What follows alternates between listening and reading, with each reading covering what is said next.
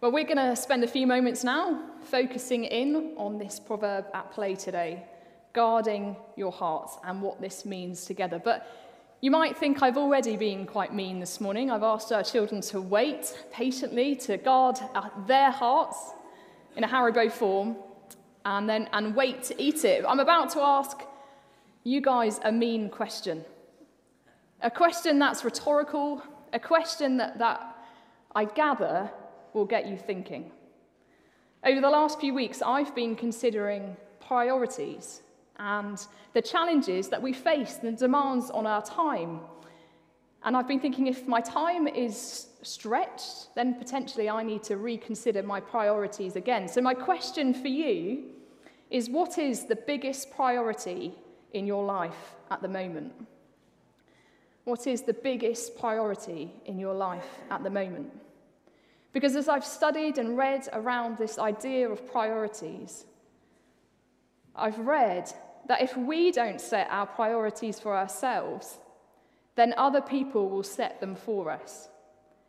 If we don't set our priorities for ourselves, then other people will set them for us. And I know over time that our priorities change, don't they? Depending on the day, depending on what's going on.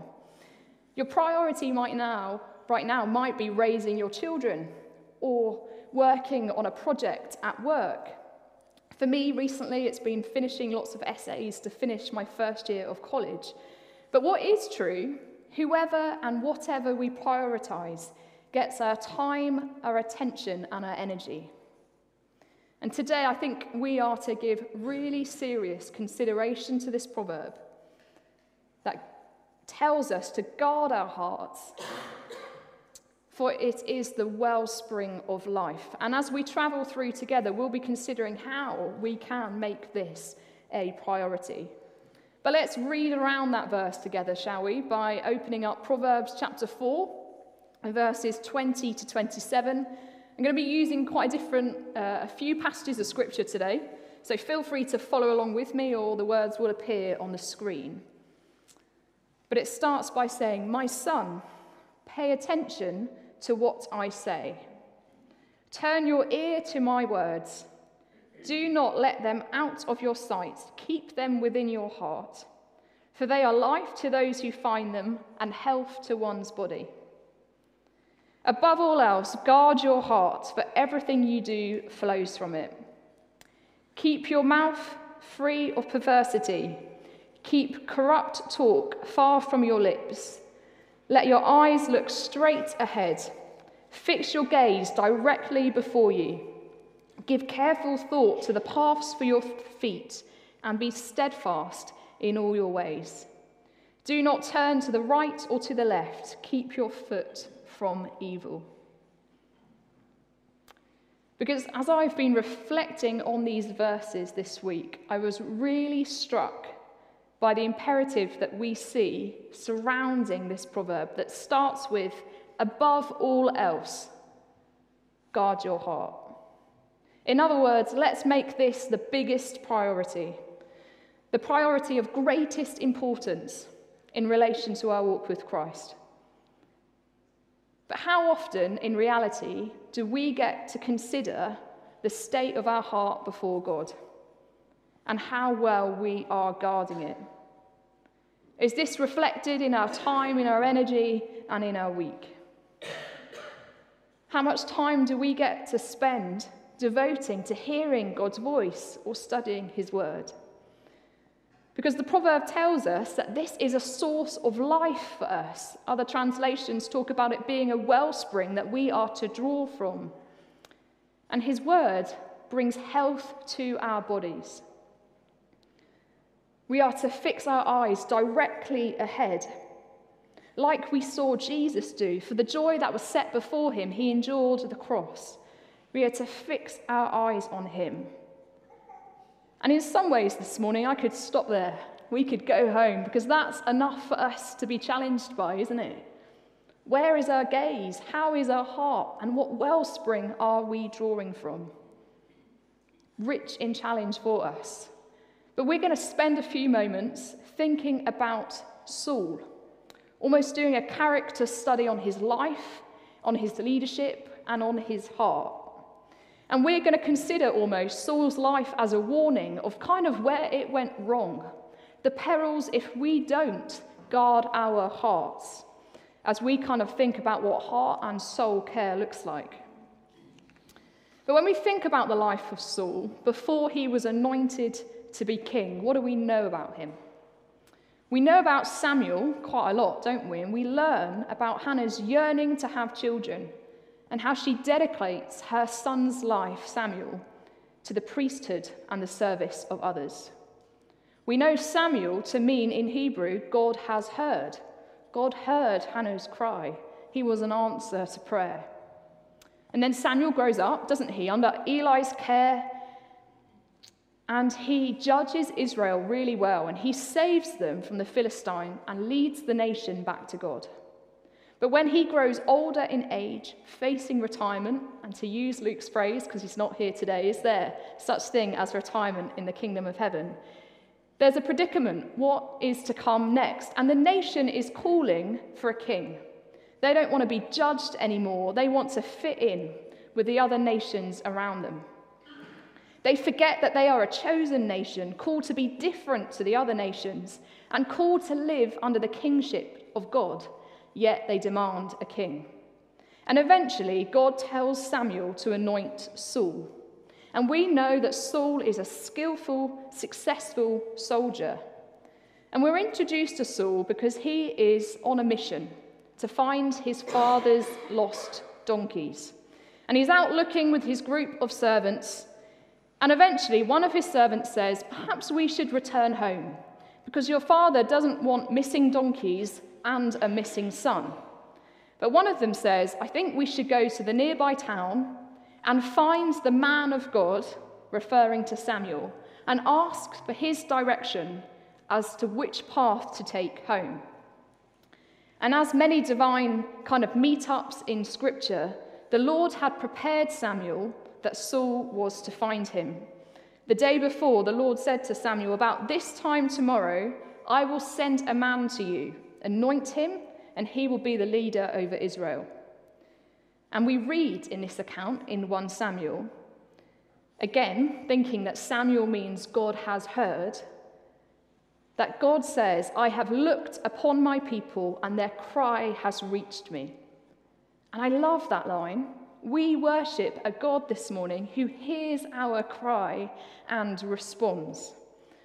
But we're going to pick up this story in First Samuel chapter ten, verses one to nine, and think about Samuel's anointing, and specifically what happens to his heart. Let's read together. "Then Samuel took a flask of olive oil and poured it on Saul's head and kissed him, saying, 'Has not the Lord anointed you ruler over his inheritance? When you leave me today, you will meet two men near Rachel's tomb at Zelzah, on the border of Benjamin, and they will say to you, "The donkeys you set out to look for have now been found." And now your father has stopped thinking about them and is worried about you. He's asking, "What shall I do about my son?" Then you will go on from there until you reach the great tree of Tabor. Three men going up to worship God at Bethel will meet you there. One will be carrying three young goats, another three loaves of bread, and another a skin of wine. They will greet you and offer you two loaves of bread, which you will accept from them.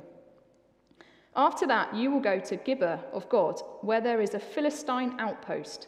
As you approach the town, you will meet a procession of prophets coming down from the high places with lyres and timbrels and pipes and harps, harps being played before them, and they will be prophesying.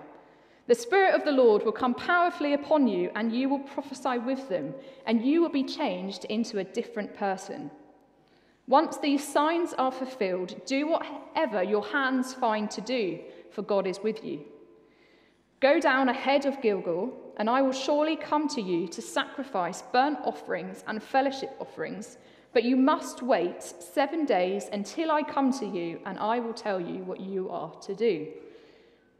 As Saul turned to leave Samuel, God changed Saul's heart, and all these signs were fulfilled that day. I love scripture because it's so detailed, isn't it? But here we see Samuel anointing Saul. And what's really significant as we study together our theme of guarding our hearts this morning is to see what happened to Saul's heart. Firstly, I think that we see that the Holy Spirit is the one that transforms our hearts. Normally when I preach, I try and build up to a bit of encouragement at the end, but today we're starting with it. It's the Holy Spirit that transforms our heart. The Spirit of the Lord was promised to come powerfully upon Saul, and it was promised that he would be changed into a different person. It's the same Spirit that transforms and is at work in our lives today. And then we see this follow-up line that says, once this has happened to you, Saul, once you have been filled with the Spirit, you will be equipped to do practical things. Do whatever your hand finds to do, for God is with you. And again, I found that really noteworthy because often we are really quick to respond with our hands. Maybe it's just me. I've said before, I'm a practical person. I'll be the first person to respond, to offer, to help. But what do we see? First comes calling, anointing, intimacy with God, character and heart transformation, and then comes service, where we are equipped to do the works of God with God's blessing. God is interested in our hearts. He anoints Saul, propels him to be at work with his Holy Spirit, and then he is equipped to serve. But in verse eight, we see an instruction given to Saul from Samuel. Go ahead of me. I will surely come to you to sacrifice the burnt offering, but you must wait seven days for me to come, and I will tell you what to do. And I'm kind of going to leave that hanging for us this morning, because for those of us that know our scriptures, you know what's coming next. What is Saul's peril, if you like, that he failed to follow Samuel's instruction. But what I find fascinating for us is verse nine. As Saul turned to leave Samuel, God changed his heart. Where it says that God changed his heart in verse nine, but the Hebrew literally means God replaced his heart with another heart, a heart that would enable him to lead a nation. God almost gave him a heart replacement, a heart transfer there and then in that moment, a spiritual conversion, if you like, a consecrated moment where God sealed his blessing and anointing with a new heart and transformed it by the work of the Holy Spirit. It's the Spirit that transforms us, the same Spirit that is at work renewing and restoring us here transformed Saul's heart. I find that a great encouragement. I can hear, almost, the prophecy in Ezekiel ringing in our ears. I will give you a new heart, and I put a new spirit within you. I will remove your heart of stone and give you a heart of flesh. But if we study further together the character of Saul, we will see how he failed to live by the wisdom that we're studying this morning. Above all else, guard your heart, for it is the wellspring of life. Let's fast forward a little bit to an encounter that we see at Gilgal where Saul disobeys God. And as we do, I want us to ask the question together, where did it go wrong for Saul? Where does it go wrong for us at times? And how and where did his leadership crumble? So we're going to flick forward to First Samuel chapter thirteen and read from verses five to fifteen together to study where it went wrong for Saul. It reads, the Philistines assembled to fight Israel with three thousand chariots, six thousand charioteers, and soldiers as numerous as the sand on the seashore. They went up and camped at Michmash, east of Beth-Avon. When the Israelites saw that their situation was critical and that their army was hard-pressed, they hid in caves and thickets among the rocks and in pits and in cisterns. Some Hebrews even crossed the Jordan to the land of Gad and Gilead. But Saul remained at Gilgal, and all the troops with him, quaking with fear. He waited seven days, the time set by Samuel, but Samuel did not come to Gilgal, and Saul's men began to scatter. So he said, "Bring me the burnt offering and the fellowship offerings." And Saul offered up the burnt offering. Just as he finished making the offering, Samuel arrived, and Saul went out to greet him. "What have you done?" asked Samuel. Saul replied, "When I saw that the men were scattering, and that you did not come at the set time, and the Philistines were assembling at Michmash, I thought, now the Philistines will come down against me, and I have not sought the Lord's favor. So I felt compelled to offer the burnt offering." "You have done a foolish thing," Samuel said. "You have not kept the command the Lord your God gave you. If you had, he would have established your kingdom over Israel for all time. But now your kingdom will not endure. The Lord has sought out a man after his own heart and has appointed him ruler of his people, because you have not kept the Lord's command." Then Samuel left and went up to Gibeah in Benjamin, and Saul counted the men that were with him. They numbered about six hundred. You can feel the panic, can't you, from the scene that's been set. The Israelites saw that their situation was pretty critical. They were hard-pressed. They hid. They fled. They, they hid to caves and pits and rocks.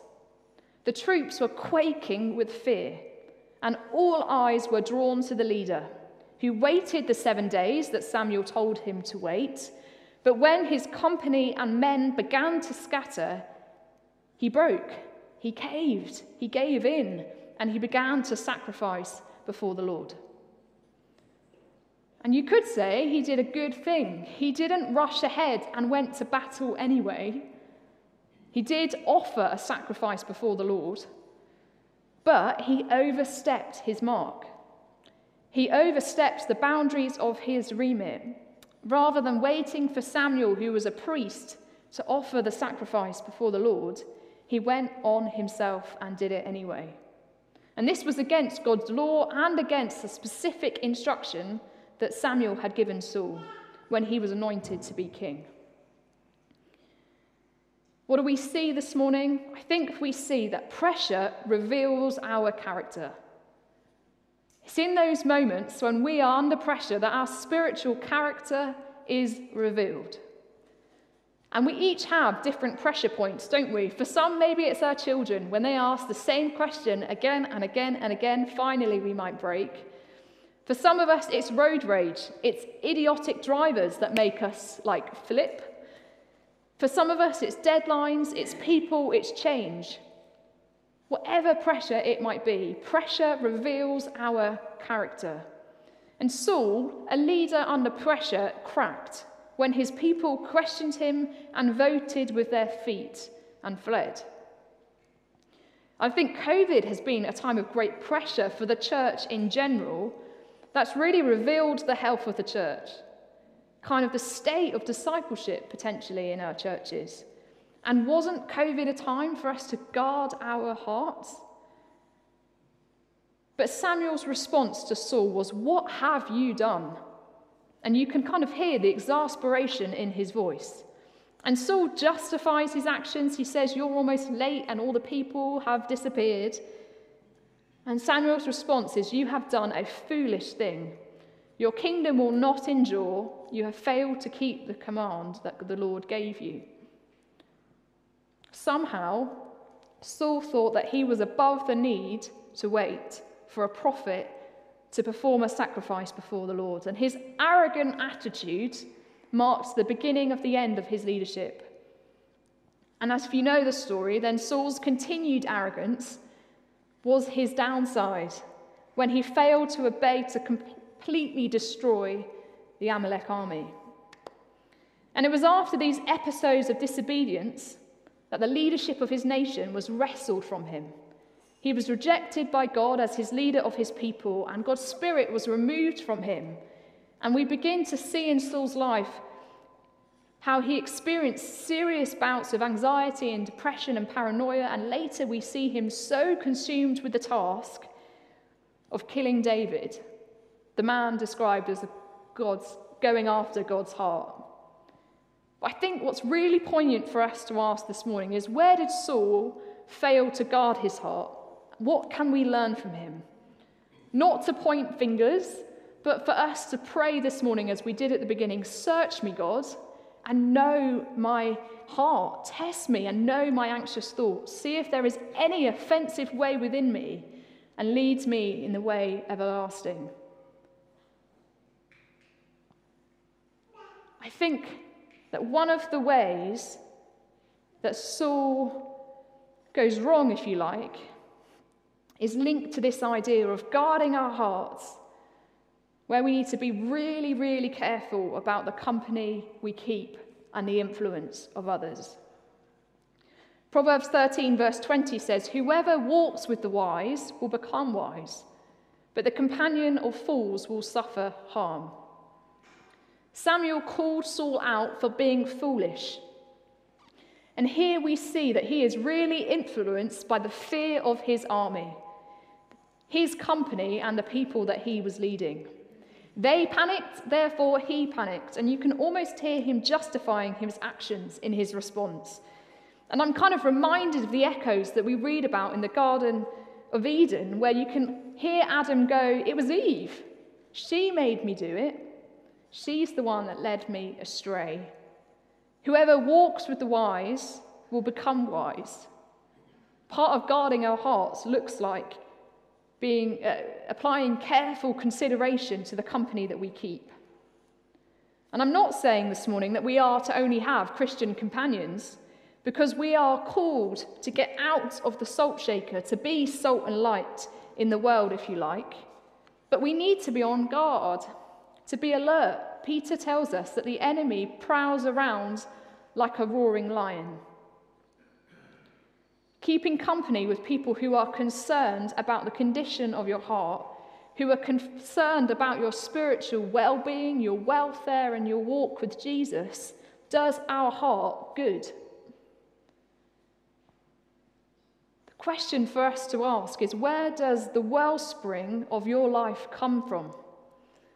If you're an extrovert, people person, and you get energized by being around people, then we need to consider who is being a well source in your life. But it's not just about the company we keep, it's about how influenced we are by others. Here, a leader became so overcome with fear, and the whole army felt really insignificant. And that's really focused on in the passage, isn't it? How many they had in comparison to the six hundred they had. But what they forget is who is on their side.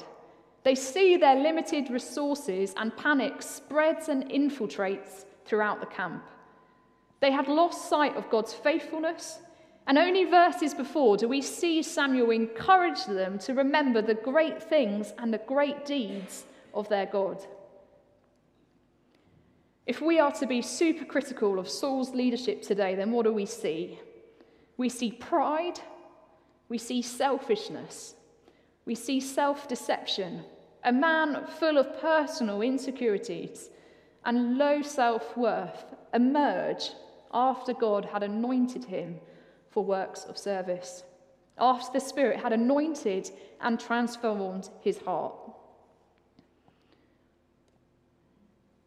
For those of you reading along in the Bible reading plan that some of us are doing, where we're reading a chapter a day of Scripture, over three years we'll read the whole entirety of the Bible. When you know, like me, that we've been reading First Samuel and Second Samuel really recently. And what's really struck me is how quickly Saul's heart changes. How quickly we can let pride and jealousy and selfishness and destructive, discouraging thoughts permeate our hearts. And as we travel with this narrative and we move a little bit further, we see how Samuel then comes to anoint David instead as king. First Samuel sixteen talks about how Samuel almost goes through the pecking order of Jesse's sons, and the Lord makes it really clear what qualifies someone to be his servant, what he is looking for, what he is interested in, before he finds the shepherd boy David. First Samuel sixteen verse seven says, "But the Lord said to Samuel, do not consider his appearance or his height, for I have rejected him. The Lord does not see as man does, for man sees the outward appearance, the Lord sees the heart." So where do we stand today? We see that the Lord prioritizes the heart. That is what he sees. Therefore, the condition of our heart matters before God. He tells us, above all else, to guard our hearts. For all that we does, all that we do flows from it. It's the wellspring of our life. Saul is one example of Scripture and people that we know in our lives we've travelled with, where people have stumbled and fooled, where they've let their guard down.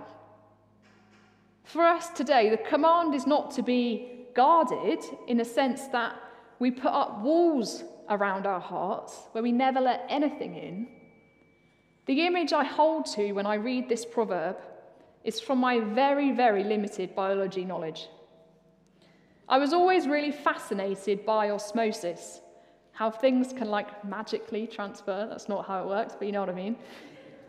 And semi-permeable membranes, where the right nutrients are let in and the right ones are rejected. Does that make sense? The right nutrients go in, but the bad stuff is left out. And that is what I hold to, and we are called to guard our hearts. We are to let people in. We are to consider the company we keep. We are to be people that cheer each other on, that asks that question, where is your heart at today before God? We are to let God mould us and shape us and transform us by his Holy Spirit, for us to be encouraged and changed and edified by the good and positive things. And as we land there, I'm reminded of what Paul says in Philippians chapter four, verse eight. "Finally, brothers, whatever is true, whatever is honourable, whatever is just, whatever is pure, whatever is lovely, whatever is commendable, if there is any excellence, if there is anything worthy of praise, then think about these things." Part of guarding our heart looks like letting the Spirit search us, examine us, transform our lives. It looks like keeping careful watch over the company that we have, allowing people to speak into our life. And it looks like considering the good, the excellent, the lovely, the godly things, and removing kind of things of the dark, the permeable membrane of letting, not letting pride and jealousy and self-deception rule our lives, become the thing that moves us, that we react with. Above all else, guard your heart. I'm going to lead us in a prayer of examine, and then we're going to invite the Holy Spirit to transform our hearts this morning as we do just that, as we consider whatever is honourable, whatever is just, whatever is pure, whatever is lovely. If there's anything worthy of praise, we're going to respond in praise. But shall we pray together?